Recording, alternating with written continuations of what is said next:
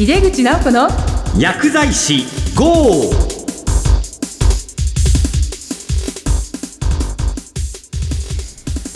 こんばんは。帝京平成大学の井出口直子です。皆さんご当地ゆるキャラってご存知ですか？今やコンテストも行われているぐらいあちこちでゆるキャラって作られていますけども今年の1位は今治のバリーさんだそうです。でも揺るがない人気を保っているのが熊本県のくまモンそれから私のあります大学のチーバくんなんかも人気があると思うんですよね。結構心が和んでしまいますね。さてこの番組は薬剤師の方々に役立つ最先端情報をお届けし薬剤師を応援してまいります。特集地域で活躍する薬剤師の2回目です。早速くまモンの熊本県で活躍する薬剤師さんにご登場いただきます。それでは井出口直子の薬剤師 GO 始めていきましょう。井出口直子の薬剤師 GO この番組は手羽製薬の提供でお送りします。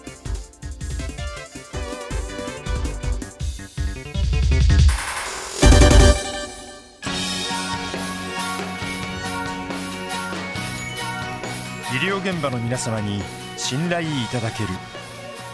そんなジェネリック医薬品をお届けすること。それが私たちの願いです。人生を微笑もう。ジェネリック医薬品の手羽製薬です。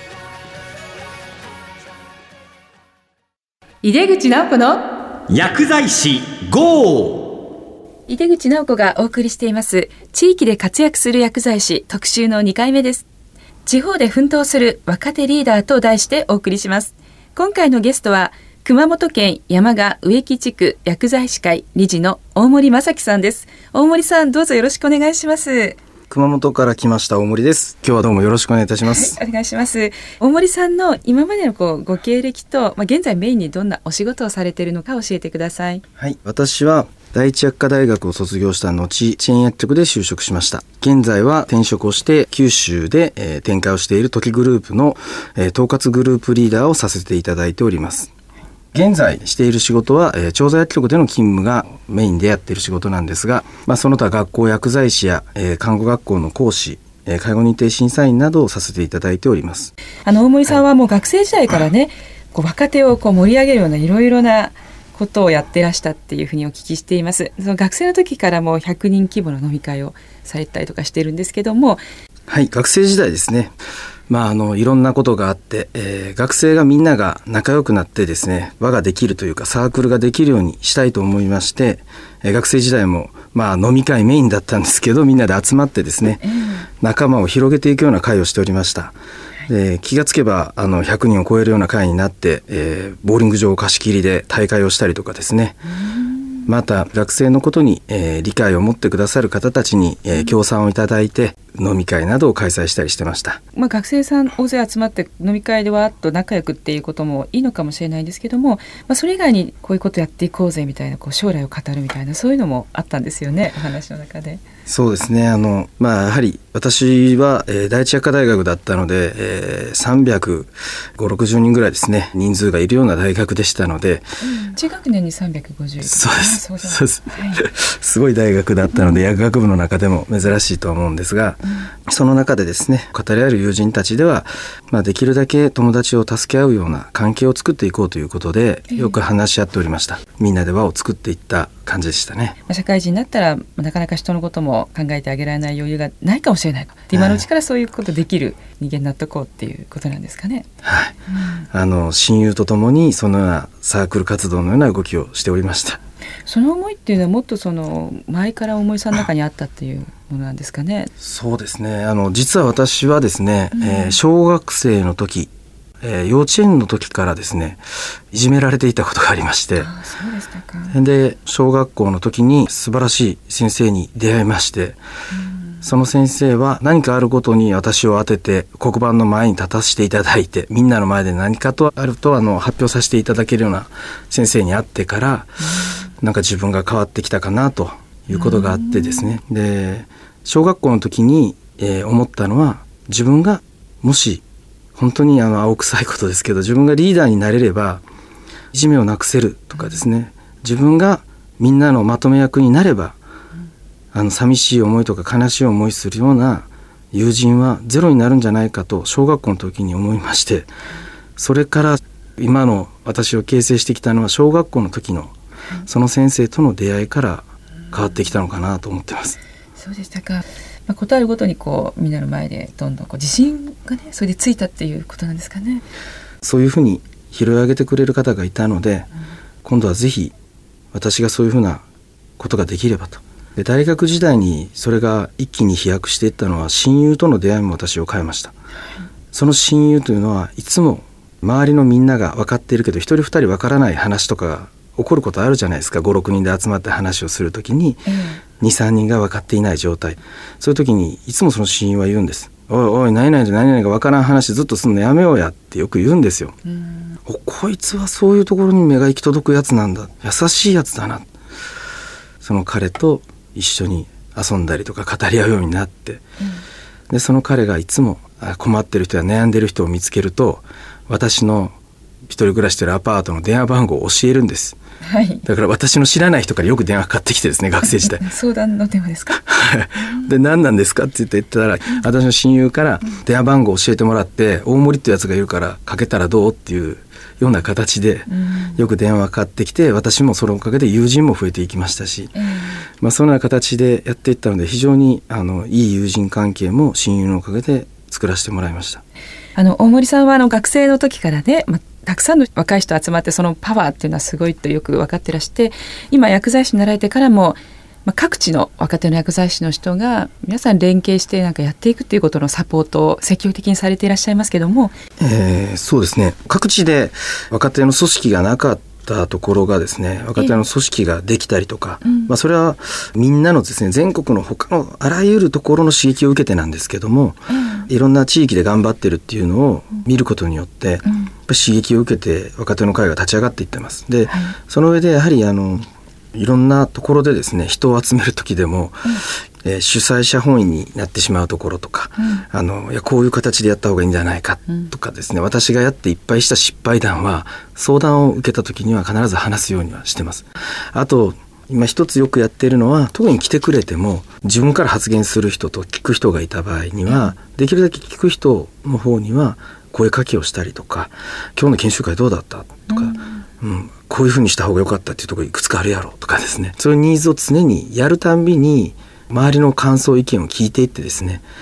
良かったとは言いやすいので、うん、まずかったところを本当に話してくれるような仲間っていうのをすごく大事にしていくとだんだん絶対良くなっていくからですね。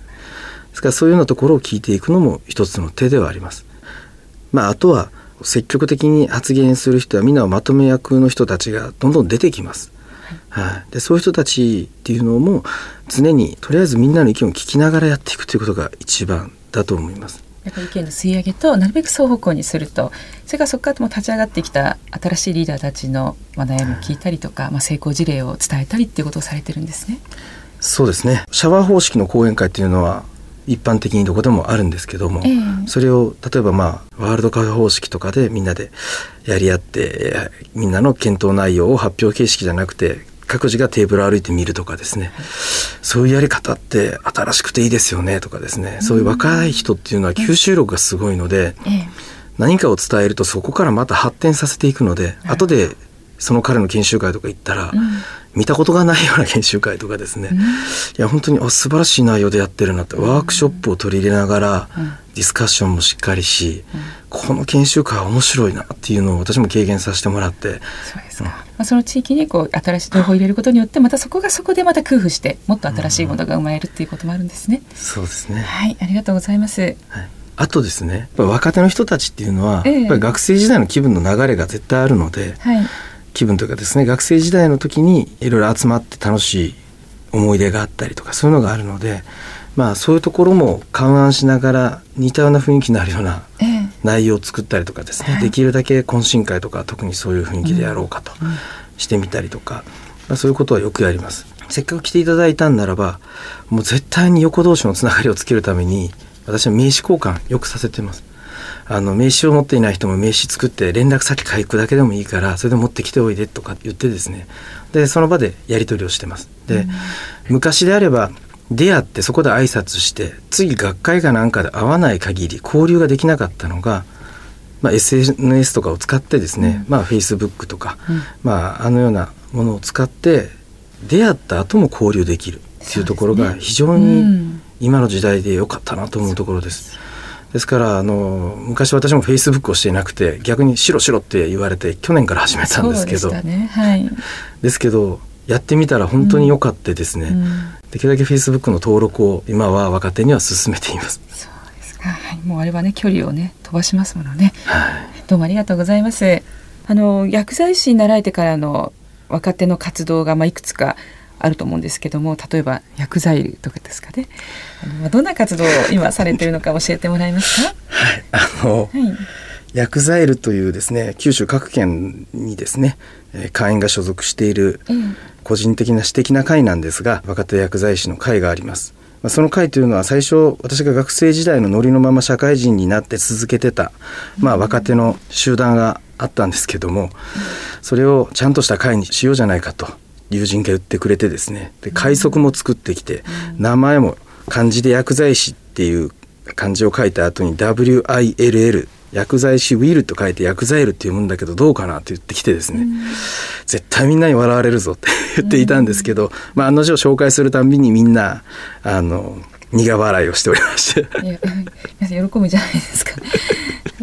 具体的な活動はどんなことをされるんですか？まあ大体は、えーダンスをしながらぐるぐる回ったりするんですけど。いやそれは冗談なんですけどあの若手のですね、はい。あのみんながやっぱり橋渡しになって普段相談しにくいようなこととかを相談し合えるような、ええ。あの語り合う場っていうのが一番のメインの活動って言えるもんではないんですが、まあ、そのようなことをしたり、うん。あとはまあ勉強会もうんいろいろこういうことをみんなに知っててもらいたいなっていう人が現れた時にはそういう人が講師になってやるという形でですね、やろうかっていう話をしていて、まあ先日も実は今月も行ったんですけどですね、一回ですね、えーパワーポイントを使いながら、ええ。あのちょっとした研修会をしながら語り合う会にしようと言っていたんですが、20名定員のところに24名入って、相当熱い熱い語り合いをそこでできましたので、そうですか、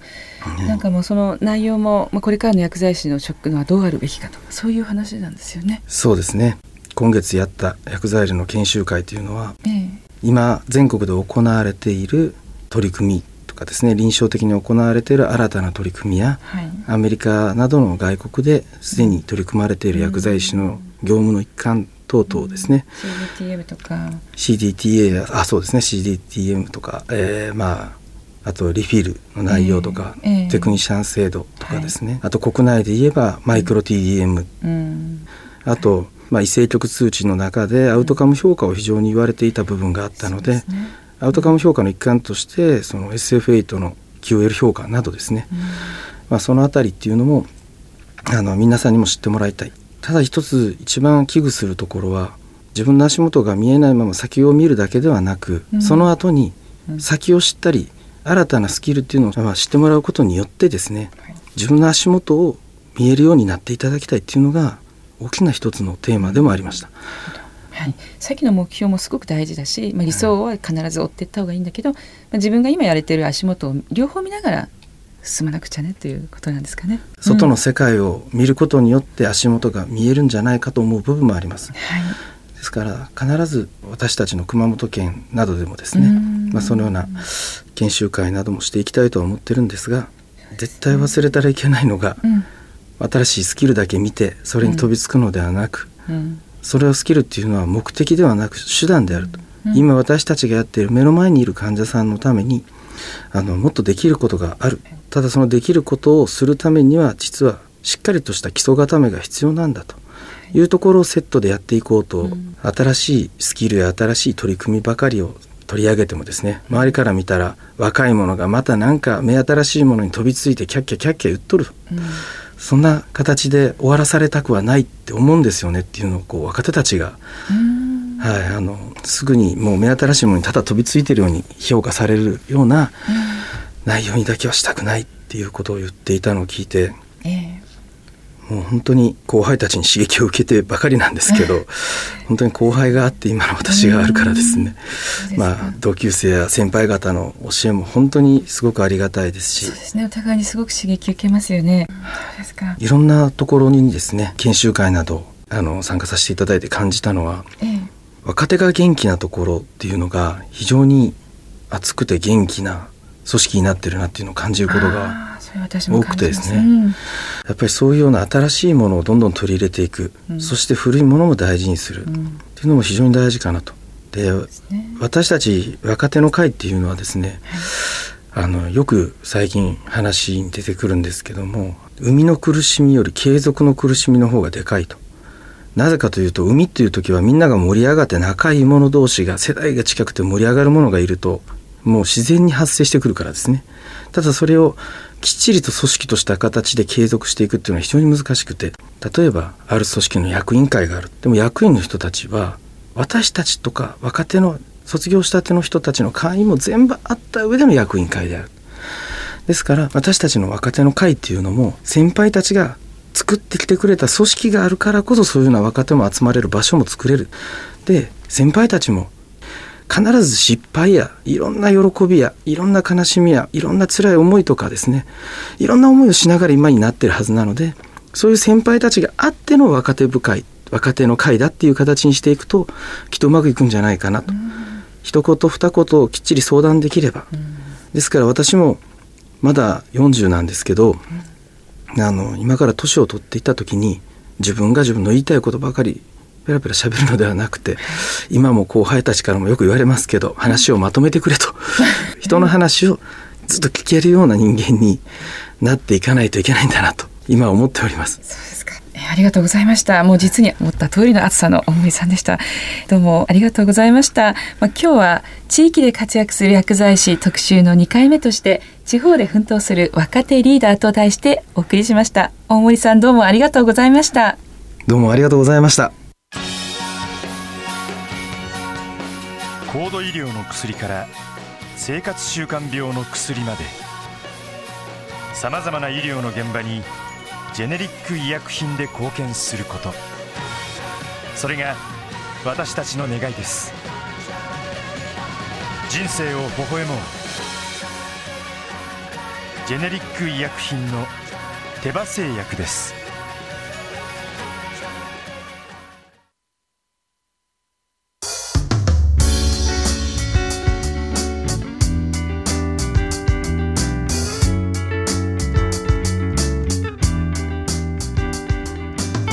帝京平成大学の井出口直子がお送りしてきました。井出口直子の薬剤師号、まあ、1年間いかがでしたでしょうか。私はいろんな方と話ができてすごく自分も勉強になりましたしそして皆様にもゲストの方のエネルギーやエッセンスお届けできたらいいなって思っています。さてこの番組は毎月第2第4水曜日夜8時40分から放送しています。次回は1月9日の放送です。それでは皆様どうぞ良いお年をお迎えください。帝京平成大学の井出口直子でした。井出口直子の薬剤師号。この番組は手羽製薬の提供でお送りしました。